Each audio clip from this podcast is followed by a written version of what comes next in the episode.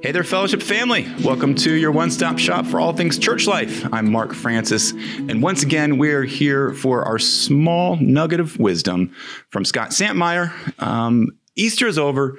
Now what? And Scott, you have a passion, I know, for local outreach, but even beyond that, just our local church. And, and how can we encourage you, the watchers and listeners, with these things? So, recap where we've been here these last three episodes. So we're using the Gospels as a uh, as a template uh, for for our time together, uh, and our, our, first stopover, of course, was was was Matthew, mm. and we uh, we we talked about going and teaching, and then uh, on our second episode, uh, we were in Mark, and Mark was go and bless, mm. and now we're our, in our third episode was Luke, and you know Luke was was worship and, and be sent. Yep. So now we're we're in John and we're going to take a look about about what John had to say.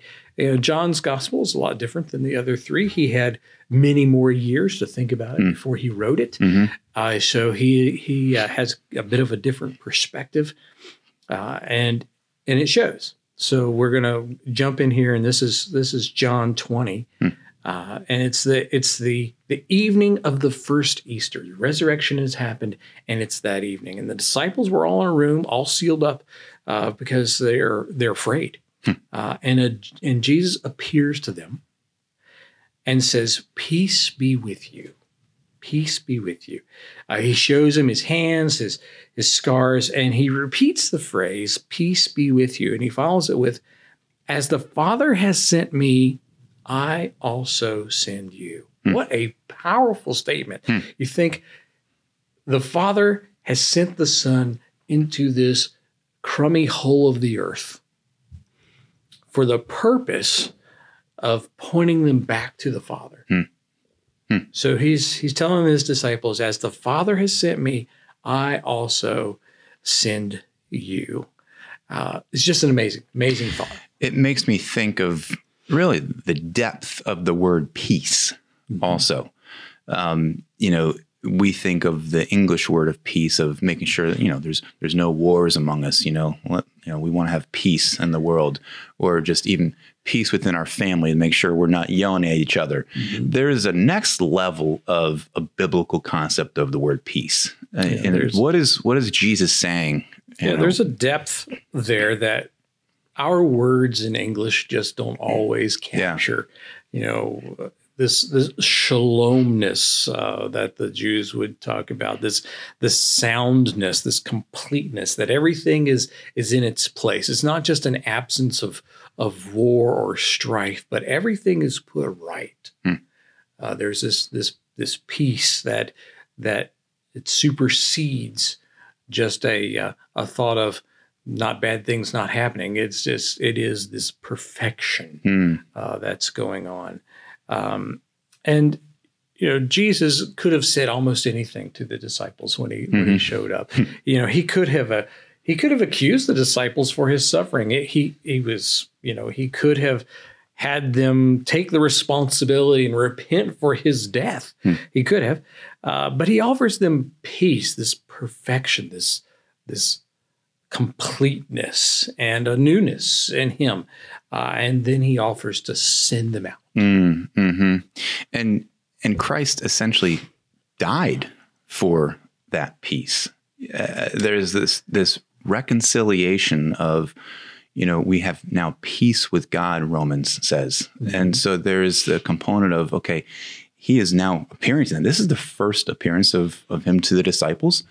They're scared and peace be with you. And and so there's there's this level of the gospel even in that word and in that idea of now being made uh, whole by having peace with God.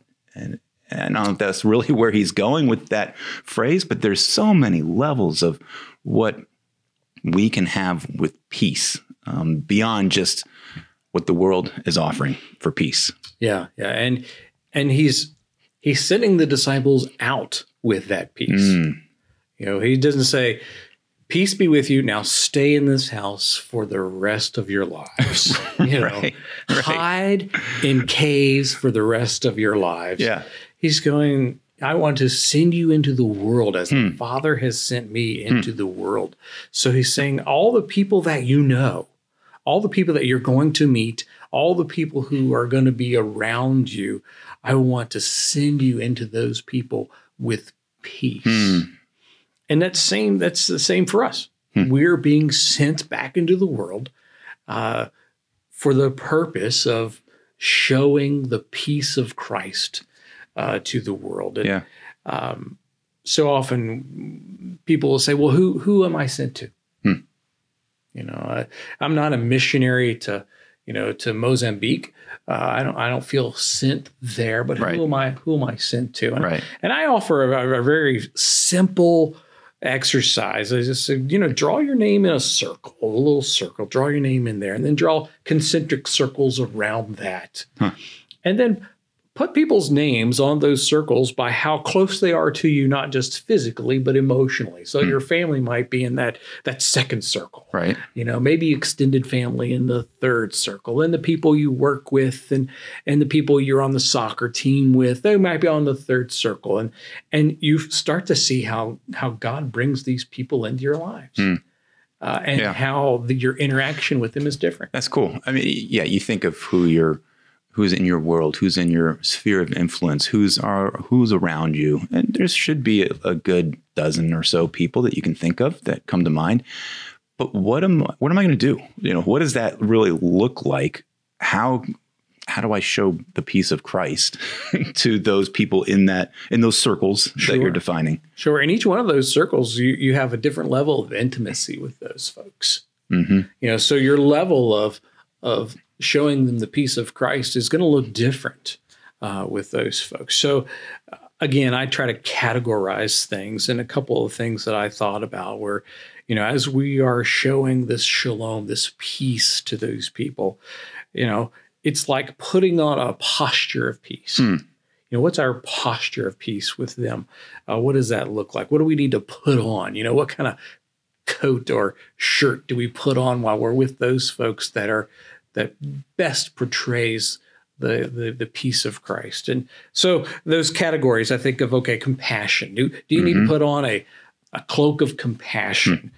You know, Jesus saw the crowds and he had compassion on them because they were like sheep without a shepherd.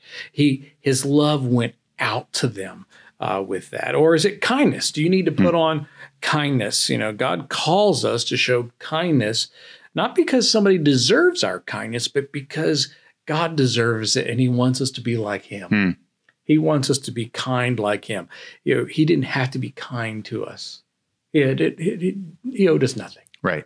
but he gave us all. Yep. Uh, or is it gentleness? Do you, do you need a, a, a jacket of gentleness? Um, you know, Jesus said about himself in Matthew that, that he said, To put my yoke upon you, uh, learn from me because I am gentle and humble. Um, you know, that, that's one of the few times you, you see Jesus tell people what he's like on the inside. Hmm. But he's gentle and Hmm. humble, and he defines himself with that. Hmm. So is it you know is it is it gentleness Hmm. or or maybe it's patience? I, I know this is one that I often I, this is the cloak of patience that I need to put on. I'll raise my hand for that all, too. all the time. This was a definition of patience that I'm just going to read. I found it and I thought this is this just nails this. his patience is the ability to bear with people, not to grow angry or bitter or irritated or annoyed with them, even when they are fools, ungrateful, or even hopeless.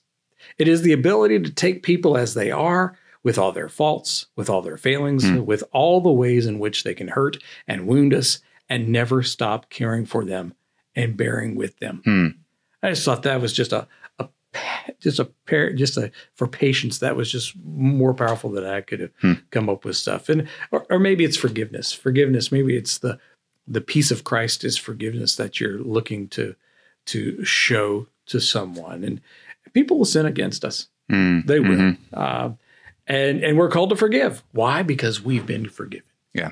Ephesians says, Yep. you know, be kind and compassionate to one another, forgive each other, uh, just as Christ through, just as in Christ, God forgave us. Hmm. It's the example that he sets for us. So those are the things. And that- so many of those things we can forget. You know, it- yes, so easy. You, so easy, and they're, they remind me of the fruit of the spirit. You know, a lot of these words that you're coming up and, and sharing with us right now are just putting on the, the spirit and in a way that displays goodness, kindness, faithfulness, gentleness, self-control, compassion, patience, forgiveness. I mean, there's so many. you- The image of the cloak, you know, is is the empowerment of the Holy Spirit that we're using, not of ourselves, to be able to show and display the mm-hmm. peace of Christ to the world around us. And I- we all need that encouragement for ourselves. Yeah. Me personally, and and how can we display that because there is this component of being sent that you're thankfully reminding us of that that yes it's not just jesus coming to the room to display himself to the disciples after the resurrection and then that's it Yeah. there's peace and and we're being sent in that way um, i would also encourage just do a word search for, for the word peace in scripture uh, just a Fun search. because I'm I'm in I, I've got scripture verses in my head that I'm, are coming to mind Yeah. That reference peace in a way that this conversation can bring new light to. Yeah. So there, certainly is a gospel component of that. Certainly is. So, so we are being sent just as those disciples were being sent, just mm. as the Father sent Christ. He's sending us. So, in this post Easter time, you know, who are we being sent to? To proclaim the peace of Christ. Yep. And I love the the circle concept. You know, just find those people who are in within your circle, within your world that you can influence because that's those are the people that God has put in your path. Um, so just just recap, go and teach came from Matthew, right? Yep. Go and bless came from the book of Mark. Um, be sent and worship came from Luke.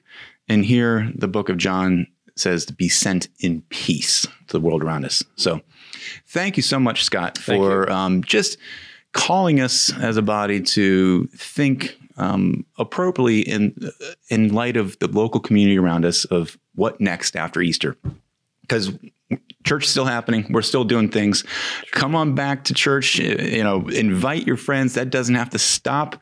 Um, but you don't need church to display the light of Christ. You can do that on your own through some of these little tools and through the empowerment of the Holy Spirit. So, once again, continue to share your thoughts with us on these podcasts and these episodes. Um, excited to get your feedback. We want to continue to share more testimonies. Look out for some uh, interesting conversations we're going to have with staff here in the next few weeks on this uh, Fellowship Family podcast. So, until we do that, um, until we chat and we see each, see each other again, let's let Christ be the focus of our lives each and every day.